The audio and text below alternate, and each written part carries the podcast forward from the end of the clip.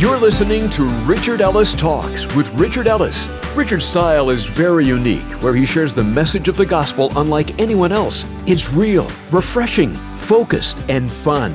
Whether you find yourself in a good place, maybe in a difficult place, or possibly even in a very lonely place, let me encourage you that you've come to the right place. Now, if you're not able to stick around with us for all of today's talk, you can always listen to, download, and even share this entire message with a friend right from our website, richardellistalks.com. So, with today's talk, here's Richard Ellis. The title of today's message is What If? A lot of questions in the world, and if is one of the most troubling. What if I get sick? What if I can't pay my bills? What if I lose my business? What if I lose all my savings and retirement? What if life is never the same? What if faith is really fiction and there's nothing to it? What if I never really find happiness? What if I never get married? What if I can't have children? What if my spouse never changes? What if my kids never turn to God? What if I die? And ultimately, what if I don't end up in heaven? Certainty can quickly turn to uncertainty. Golfers sometimes get something called the yips where they can't putt anymore, and we sometimes get the ifs where we are paralyzed with fear. One of the guys in the church sent me this just the other day, and it's very timely. It's from back in 1527. A deadly plague hit Martin Luther's town of Wittenberg, and he wrote a letter to a friend whether one should flee from a deadly plague to Reverend Dr. John Hess, explaining how churches should deal with such complicated circumstances. And this is what he wrote I shall ask God mercifully to protect us. Then I shall fumigate, help purify the air, administer medicine, and take it. I shall avoid places and persons where my presence is not needed in order not to become contaminated and thus perchance inflict and pollute others and so cause their death as a result of my negligence. If God should wish to take me, he will surely find me, and I have done what he has expected me to do, and so I am not responsible for either my own death or the death of others. If my neighbor needs me, however, I shall not avoid place or person, but will go freely, as stated above. See this as such a God fearing faith because it is neither brash nor foolhardy and does not tempt God. I'd like you to turn with me to what some people call the 911 of the Bible, and it's in Psalm 91. And this is a powerful passage if you're in a time of need, and especially if you're facing the ifs of life. In verse 1, he says, He who dwells in the secret place of the Most High shall abide under the shadow of the Almighty. I will say of the Lord, He is my refuge and my fortress, my God, in Him I will trust. Surely He shall deliver you from the snare of the fowler and from the perilous pestilence.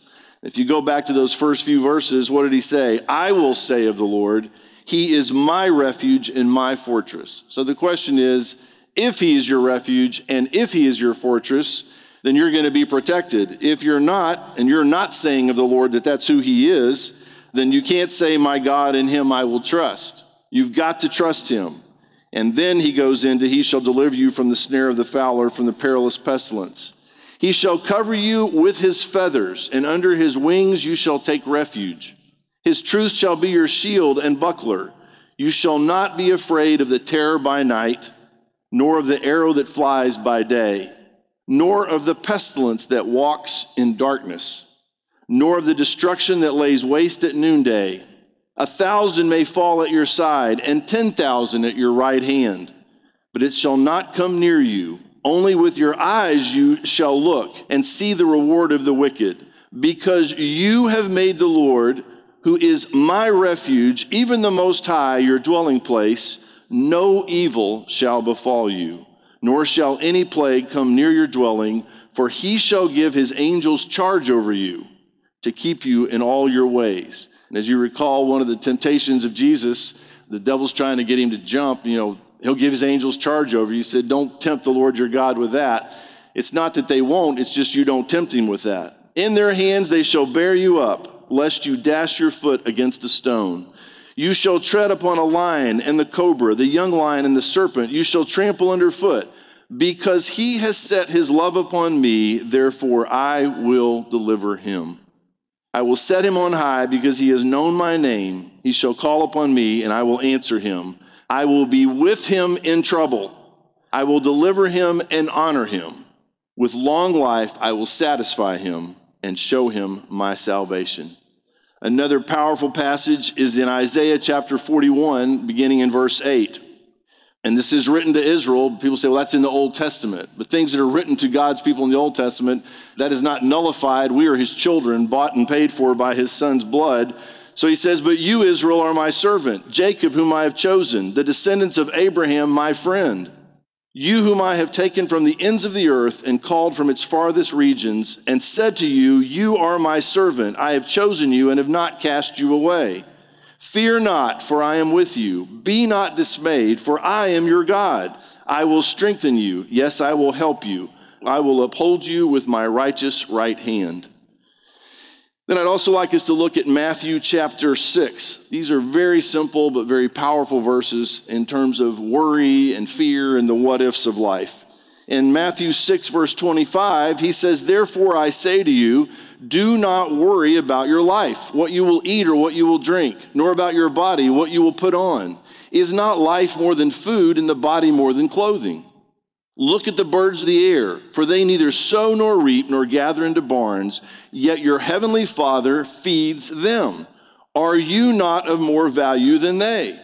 And that's a pretty simple question, but a lot of people really think that God cares more about nature, more about birds and animals than he does even people. If you are a child of God, bought and paid for, when Jesus died on the cross, then he cares about you. He is going to take care of you. Are you not more valuable than they?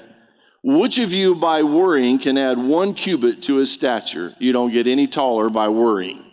So why do you worry about clothing? Consider the lilies of the field, for they grow, they neither toil nor spin. And yet I say to you that even Solomon, in all his glory, was not arrayed like one of these.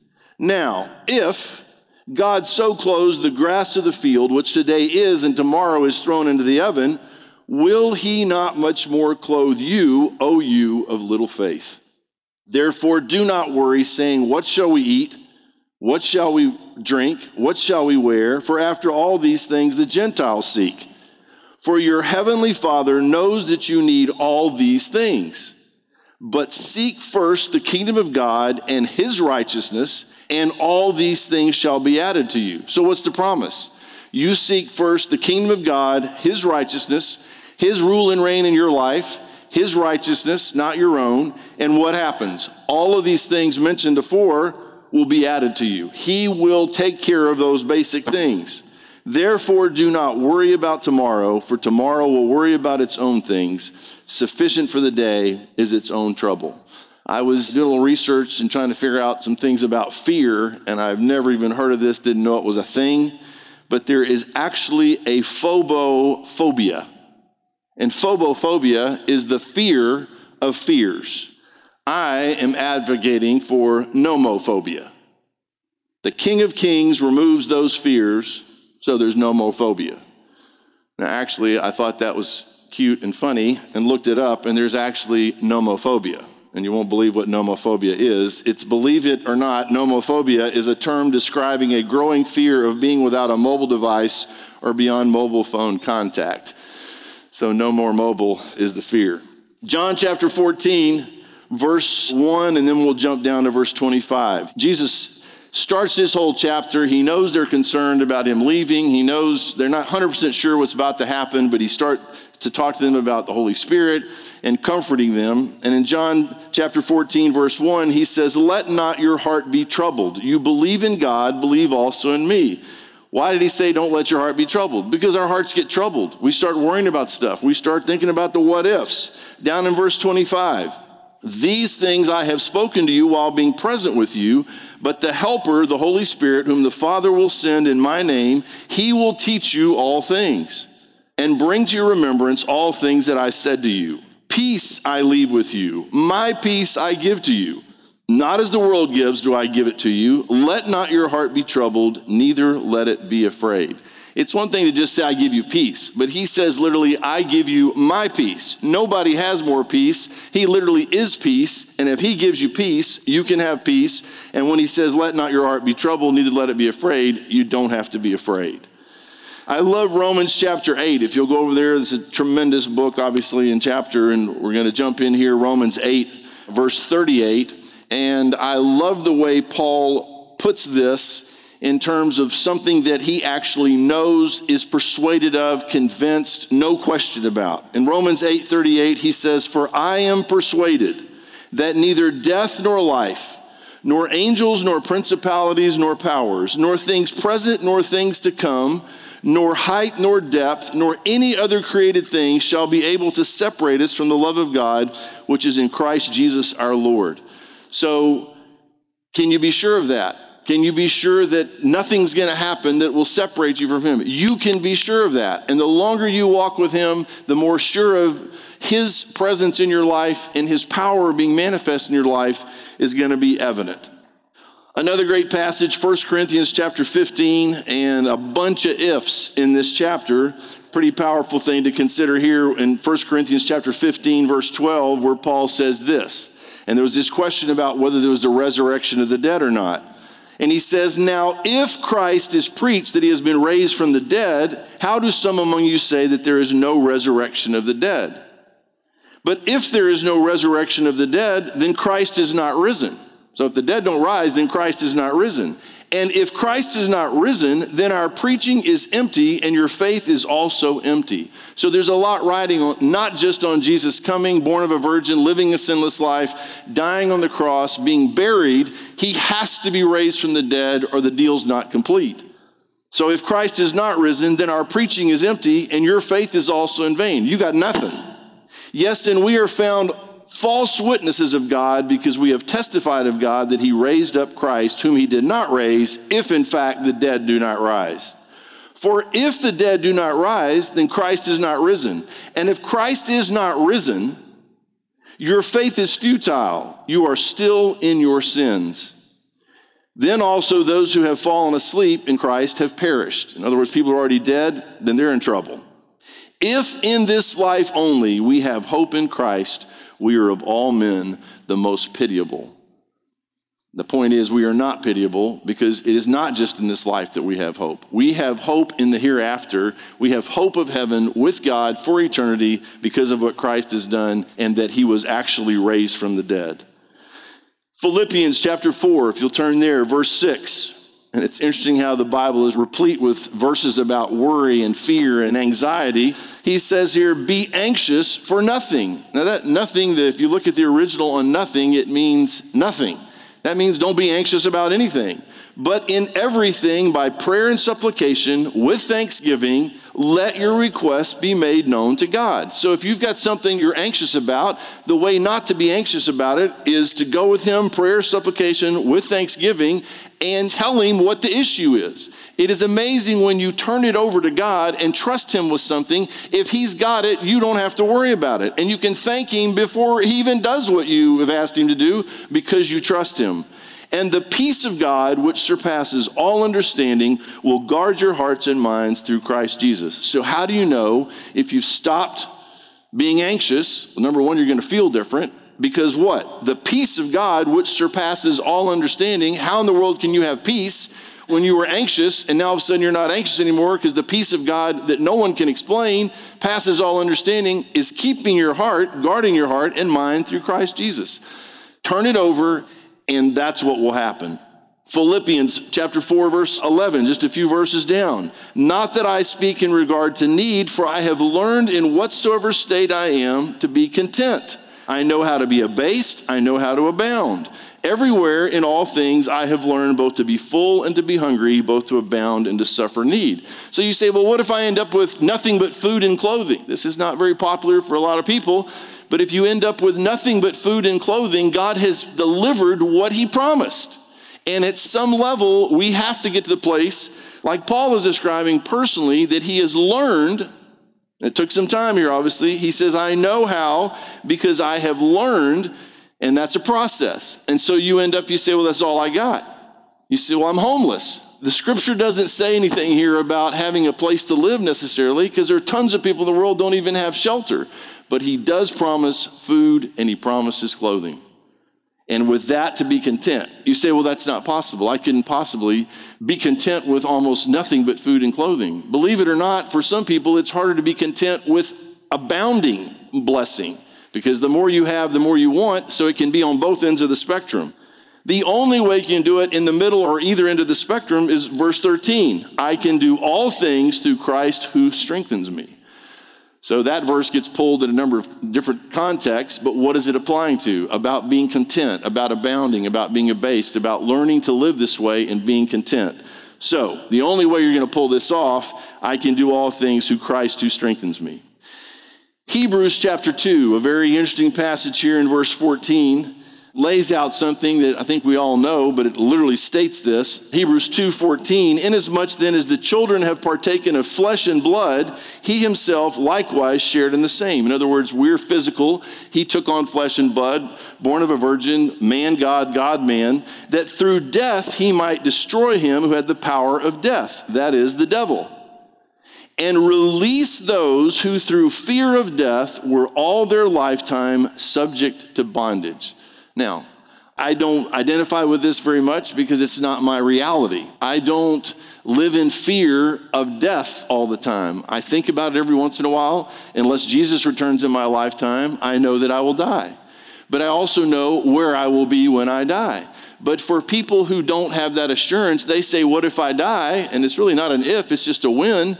And what happens to me? What if I don't end up the right place? You have more control over that than you realize you can make a decision about eternity, where you're going to spend eternity, and not be one of these people who have been released, those who through fear of death were all their lifetime subject to bondage. In other words, just almost bound up with a fear of death. Enough already. Why live your whole life fearing that you're going to die? You can't leave the house. You're afraid you're going to get germs. You're afraid you're going to get hit by a car. You're, you know, just you're going to live in fear. What if? What if? What if? What if? You don't have to live that way.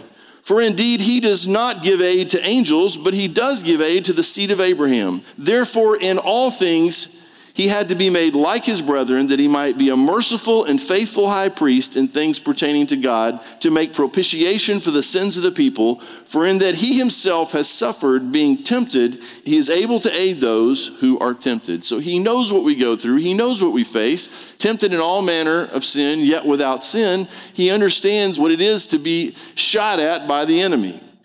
Now, let me just kind of insert this one a little bit. This is Hebrews chapter 10. Down in verse 24, these verses don't hit a lot of people until times like this. And he says, verse 24, and let us consider one another in order to stir up love and good works, not forsaking the assembling of ourselves together as the manner of some, but exhorting one another, so much the more as you see the day approaching. We just take gathering for granted. Well, we can go to church, and you've heard me say this who knows how many times. Biblically, it is impossible to go to church. Church is not a place, church is a people. And ultimately, church is not even just a people, it is a person, it is Jesus Christ. But people are going to gather. The closer you get to Jesus, the more he is going to draw you together with a body of believers. Now, you can't live that way every day, all the time, but periodically we gather. There are places in the world where they would love to be able to gather without persecution, without fear, without the threat of imprisonment or death. This day, I think the number usually daily is about 500 people who are martyred for their faith. And some of those people get arrested or killed because they simply choose to gather. So as soon as you have the opportunity, don't miss out on the opportunity to gather to be with other believers. As challenging as it is, you think, well, I'm going to be with a bunch of bunch of crazy people if I go to some church, gather at some church. Yeah, and you're going to be one of those crazy people we have to put up with, but that's okay. That's part of the plan. In 1933, after taking the oath of office, Franklin Delano Roosevelt delivered his inaugural address. And what people remember about this address about as much as anything this is quoting the speech. He said, So, first of all, let me assert my firm belief that the only thing we have to fear is fear itself. Nameless, unreasoning, unjustified terror which paralyzes needed efforts to convert retreat into advance. Now you say, well, yeah, he's talking about fear, and that's the only thing we have to fear is fear itself. But actually, that is not the only thing we have to fear. Because even if you conquer a fear, there are other enemies that you have. There is plenty to fear other than fear. That's why people fear. Do you have a relationship with God? You say, Well, I'm not going to be afraid of that anymore. You have to have a reason to not be afraid of that anymore for that fear to go away. Many people know that they have no lasting relationship with God, or they fear that the one they think they have is not secure. They think, I'm being a good person. Will that be enough? And as I've said repeatedly as well, being good is never bad. It's just not going to be good enough. You cannot pay for eternal life. You cannot put a down payment. You can't make payments. You can contribute nothing. You have to come empty handed and say, God, I have less than nothing to offer you, but I'm going to accept your gift of eternal life that you bought and paid for when you died on the cross, buried, raised from the dead, and I want that gift. I want you to live in and through me. That's where the fear goes away. There's a character, Chicken Little, and the chicken in the story goes around saying, What?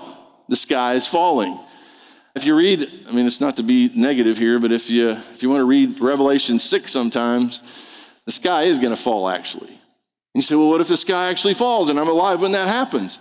You've got to have a relationship with God, and that will get you through. The psalmist, what did he say? Yea, though I walk through the valley of the shadow of death, I will fear no evil. Why? For thou art with me. And as a Christian in New Testament, he's not just with us, he's in us. You say, but you're still facing the valley of the shadow of death, but not by myself. I don't have to fear any evil because He's with me. He is in me. I'm a believer. Does that make me better than anyone else? Absolutely not. It just means I have the assurance that the God who created the entire universe and holds it together cares about me, loves me, has a plan and a purpose for me in this life, and has a plan and a purpose for me in the next. Interesting thing, and this, let me try to explain this a little bit. We live every day live. For a period of time here, if you're watching any sports, you're watching, you, you turn it on, and you're like, whoa, it's a ball game. And then you look up in the top right hand corner, and what does it say? Replay. So it's from years ago, something else, highlights, whatever. It's replays. For us, we live life live, it's happening. But with God, every day, it's kind of like a rerun. Now, how is that possible? He has not only seen it all from the beginning to the end, he actually is the beginning and the end. Revelation 22 13 says this I am the Alpha and the Omega, the beginning and the end, the first and the last. So God sees the whole thing, it's finished, it's done. He said, But I'm living it. Yes, and He already knows the choices you're going to make. He knows how it's going to end up. He knows who's going to say yes to Him, who's going to say no. He knows who's going to be in heaven, who's going to be in hell. You say, well, then I don't have a choice. You still have a choice. You got to make that choice. You say, but what if it's already been predetermined? Somehow God knows what you're going to do before you even do it. But do what He's telling you to do so it turns out His way. Richard will be back in a moment to wrap up today's talk. But first, I want to share a couple of thoughts with you. Let's be honest real life isn't about living some highlight reel for others to see. Most people have deep hurts, questions, and struggles. Well, we get it, and we want to help you in any way we can. So let's keep this conversation going. You can give us a call anytime at 855 6 Richard or connect with us at our website, richardellistalks.com. You can even put in your prayer request right there on the prayer wall. Call us at 855 6 Richard or online at richardellistalks.com. And now let's get back to Richard with a final word on today's show. Now, as we shut down here today, Numbers chapter 6, go all the way back to Numbers in the Old Testament. I don't pray this prayer a lot with you all, but I'd like to pray it today. And the Lord spoke to Moses, saying, Speak to Aaron and his sons, saying, This is the way you shall bless the children of Israel. So, this was a prayer that he gave to Moses and told Aaron and his sons, Pray this. And this is the prayer The Lord bless you and keep you. The Lord make his face shine upon you and be gracious to you. The Lord lift up his countenance upon you and give you peace. So they shall put my name on the children of Israel, and I will bless them. So that was their way of putting his name on the children of Israel, and God did bless them, and he wants to bless us. Is his name on you? Is he in you? When you place your faith and trust in Jesus, the what ifs become what if. There are no ifs. It's just a question of when. and we have answers to the when things happen, what we're going to do, where we're going to be when those things happen. So if you want to eliminate the ifs, establish and maintain a relationship with Jesus Christ because that is what will change your life and how God will use you to change the world. Thanks for listening today to Richard Ellis Talks. We're confident that the program blessed you, and we want to hear about it. One way is to give us a call and let us know. The number is 855 6 Richard. Another way is to drop us an email. Jump on over to our website, richardellistalks.com, and click on the Connect tab at the top. We'd love to hear from you. And while you're there at the website, there's a ton of great stuff there just for you. Things like all of the talks from Richard, a prayer wall where you can leave your prayer request, and a whole lot more. Check it out, richardellistalks.com. Finally, we love doing this program for you, but we're so grateful when you hop on board to help us with the cost. Call us at 855 6 Richard, or you can contribute through the website. It's easy and much appreciated. 855 6 Richard or richardellistalks.com. Until next time, God bless you, and thanks for listening to Richard Ellis Talks.